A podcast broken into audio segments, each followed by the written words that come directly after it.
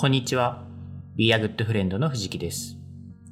Be a Good Friend は幸せな食卓で未来を明るくするをテーマに活動する自然派ワインのインポーターです。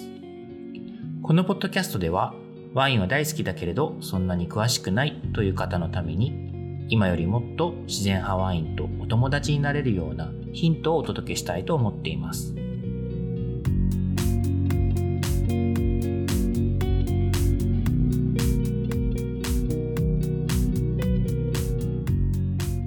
はい、えー今日はですね、自然派ワインは人で選んでをテーマにお話ししていきたいと思います。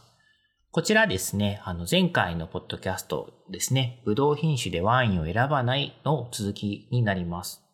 で前回の、ま、おさらいなんですけど、えー、まあ、ブドウ品種というのはですね、ワインの味を決める要素ではあるけれども、まあ、ブドウ品種が同じだからといって必ずしも同じような味わいになるわけではないということで、えー同じ品種のワインを次々、え探して飲むというよりかは、人で選んだ方がいいんじゃないの？ということを最後に少しお話ししました。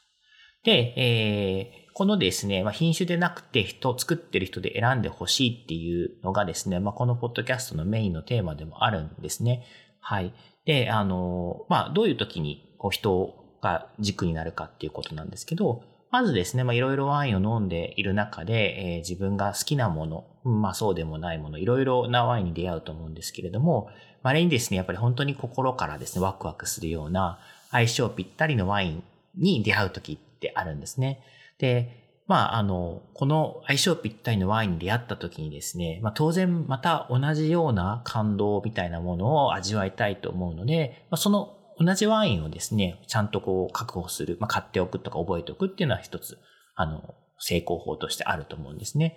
ただですね、まあ、いろんな他のワインも飲んでみたいなっていうのは当然好奇心があると思います。ではですね、その相性ぴったりの最初のワインのどの要素を覚えておいたら次に同じようなこう感動を呼ぶようなワインに出会える確率が高くなるのかっていうことなんですね。で、ワインのラベルをこう眺めていただくとですね、えーまあ、いろんな国から来ているもので、その国の言葉でですね、説明が書かれていて、えーその中にはですね、すべてが書かれているわけではない場合もあるんですけど、例えば、えーワインの名前自体ですね。で、あとはですね、品種が書かれていることもありますし、えーあと生産年、ヴィンテージと呼ばれるものですね。で、そういったものが書かれていたりとか、あとはですね、その作っている産地の名前だったり、小さな畑の名前だったり、で、作っている人の名前だったり、いろんな情報が入っていますと。で、えーまあ、この中で、いろんな情報の中で、全部を覚えておくことができればもちろんそれは完璧なんですね。あ、このヴィンテージのワイン好きなヴィンテージ多いなとか、この産地とこの組み合わせだと好きだなっていうふうに、えー自分の中で体系化できるとすごくいいんですけど、最初はですね、なかなかその情報量が多すぎてどれを覚えておくべきかっていうのがわからないっていうふうになると思います。で、そういった時にですね、一番大切な情報として私がこう皆さんにぜひ覚えておいていただきたいっていうのが、誰が作ったかということになりますね。で、えもちろんですね、前回のポッドキャストでもお話ししたように、同じ品種とか同じ産地のワインっていうのは共通点があります。あの、共通するこう味わいの雰囲気だったりとか、そういったものはもちろんあるんですけど、えそのですね、共通点以上にですね、あのそれぞれの味わいって違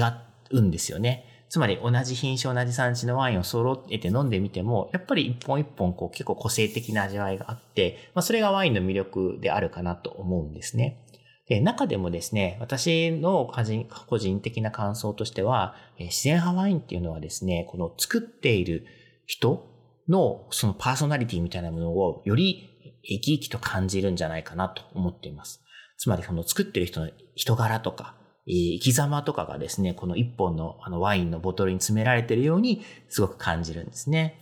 はい。で、実はですね、こういうふうにちょっといい話をしたんですけど、このテーマでですね、作ってる人本人と話すと、実はですね、結構白熱することがあります。これはですね、昔実際にあった話なんですけど、えーとあるイタリアのワインの作り手たちと、こう、日本に来て、来た時にお話ししてたんですね。で、その時ですね、彼女たちが、あの、まあ、この、彼女たちにですね、僕はこの、いいナチュラルなワインっていうのは、本当にその作ってる人の人柄を感じるんだよねっていうふうに言ったところですね、えいやいや、それはちょっと私の意見とは違うっていうか、私たちがやりたいこととは違うかもしれないっていうふうに言い始めたんですね。で、その言葉を思い出すとですね、まあ、彼女たちが表現したいっていうのは、え自分のパーソナリティではなくて、え自分たちの畑であったりとか、そこで植わるブドウであったりとか、そのブドウももちろん若いブドウもあれば、こう結構樹齢の高いブドウもあり、で、さらにですね、そこの生態系、環境、えー、その年ならではの気候みたいな、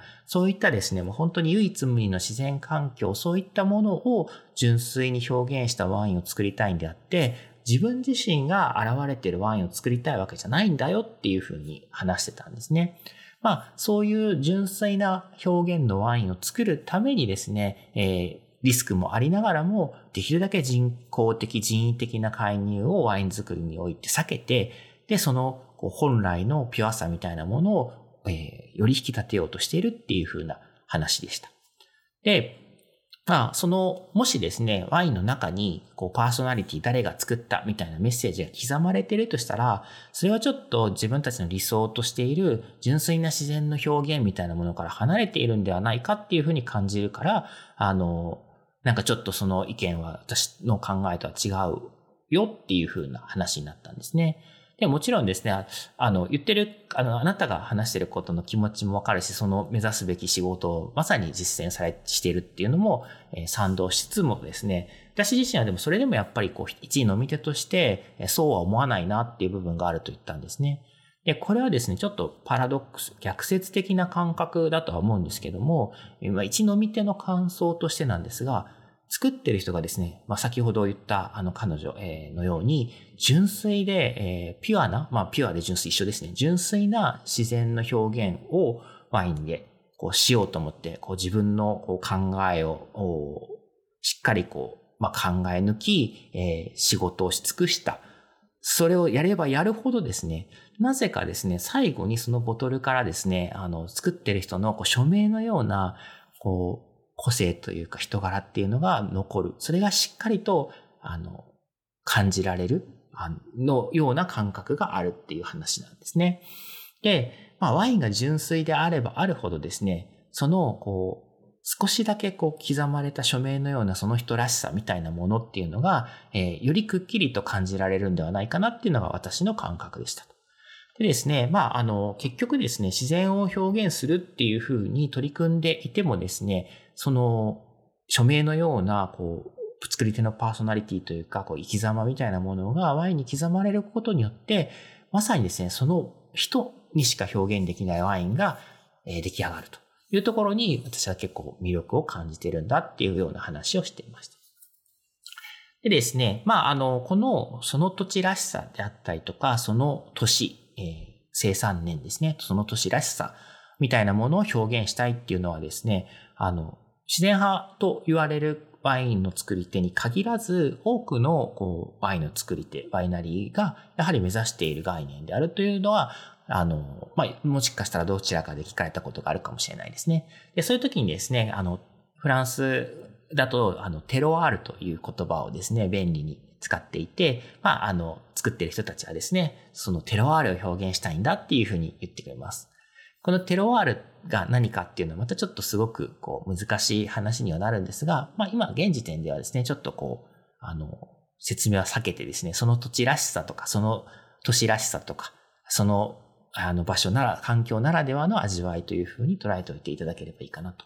思います。はい。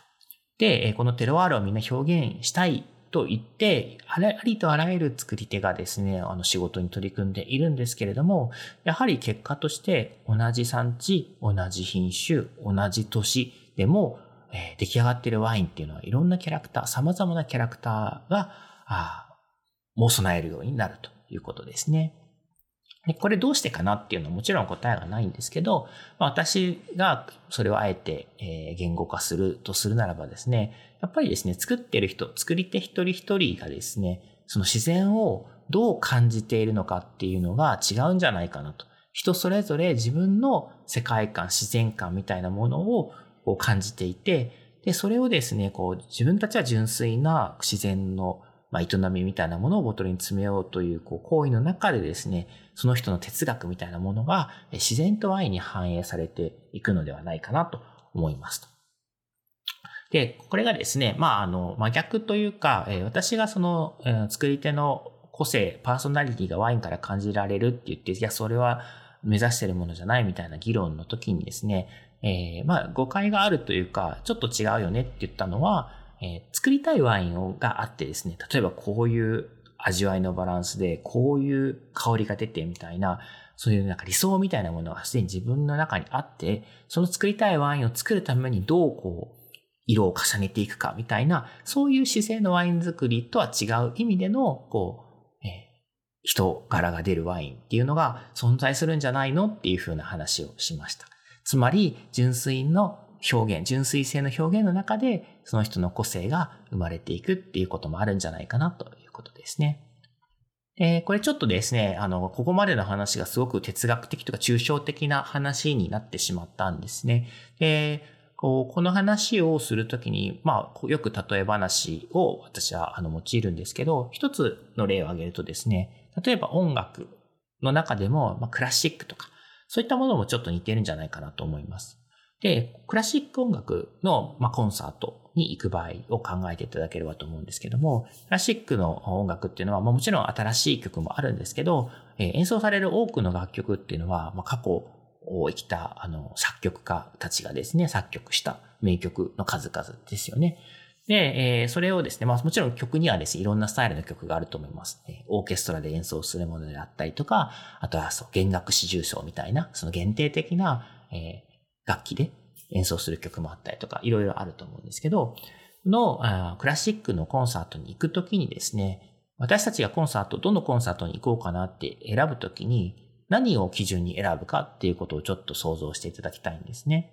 で、先ほど挙げたようにもちろんどんな曲が演奏されるんだろうとか、えー、どんな、こう、オーケストラなのか、弦楽四重奏なのか、オペラなのか、みたいな、そう、ど、どんなスタイルの音楽なんだろうっていうのも重要なんですけども、プラスアルファですね、必ず考えると思うのは、あの、どういう人たちが演奏するんだろうってことだと思うんですね。で、オーケストラの例で考えるとですね、まあ、それをこう、一つの同じバッハの、ま、楽曲を演奏するとなっても、えー、まあ、地域にある市民楽団みたいな方々が演奏するケースもあれば、えー、世界的に高名な、まあ、わかるんですけど、例えばベルリンフィルみたいな、いろんなこう、有名なオーケストラが演奏するまで、すごくこう、バリエーション豊かにあると思うんですね。でその中でもちろん TPO に合わせて、えー、聴きたい曲をちょっとこう、素晴らしい演奏が聴けそうな、あの、オーケストラの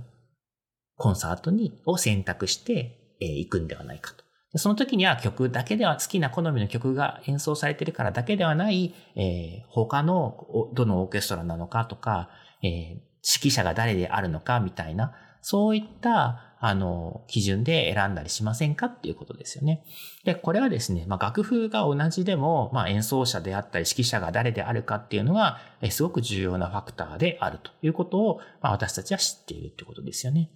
これちょっとさっきのワインの話にこう、戻してみるとですね、えーまあ、もちろんこの比喩自体が私の個人的なこう経験というか感覚でお話ししているので、これが必ずしも正解というわけではないんですけど、私にとってはですね、そのクラシックの楽曲の楽譜みたいなものはですね、ある種テロテロワールと呼ばれるものであり、えー、その楽譜に中、楽譜を忠実にもちろん皆さん演奏しようとするんですよね。でも忠実に演奏はしているけれども、やはりそこから感じられる感情の揺らめきとか解釈みたいなものは多様である。だから、いろんなオーケストラだったり、いろんな指揮者が同じ曲を演奏しても、また違ったものになる。というような例とすごく重なるんではないかなと思っています。もう一つだけちょっと例を挙げさせてもらうと、これはですね、もう少しあの身近な、あの、生活に根ざした例なんですが、まあ、私のあの、お家、家だと、食事をするときのですね、あの、お皿とか器とかに、まあ、あの、もちろんこう、量産品みたいなものもあるんですけど、結構ですね、こう好んで、作家さんが作った、ま、器を、ま、使っていたりしますと。で、それも、あの、定期的にというか、こう気に入ったものがあったら購入させていただいているっていう感じなんですけど、この器を選ぶっていう行為も、さっきのこう、ワインの話とかクラシックの話にも通じるかなと思っています。で例えばですね、まあ私関東なんですけど、まあ、関東で有名な器の産地というか町となると、例えばこう益子とか、え笠間とかそういった名前が上がるんですね。で、ここのあのそれぞれの町っていうのは陶芸が盛んで、やはりその町のこう文化となっているということなんです。で、その、まあ、定期的に、えー、陶芸市みたいな大きなお祭りがあって、いろんなその地域の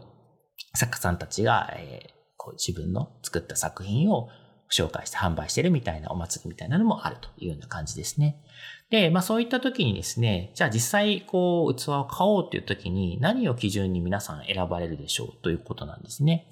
で、例えばですけども、いや、このあの、えーまあ、例えばですけど、使っている器の原料って土、粘土だったりすると思うんですけど、この使っている粘土はどこどこ産で、その粘土で作られた器がかっこいいから、えー、同じ粘土を使っている作家さんのやつを買おうとか、あとはこう、採用しているこう技法の、作り方とかが好きだからこの技法のやつを買おうとか、まあ、果てはですね、まあ、益子焼きっていう、こう、あの、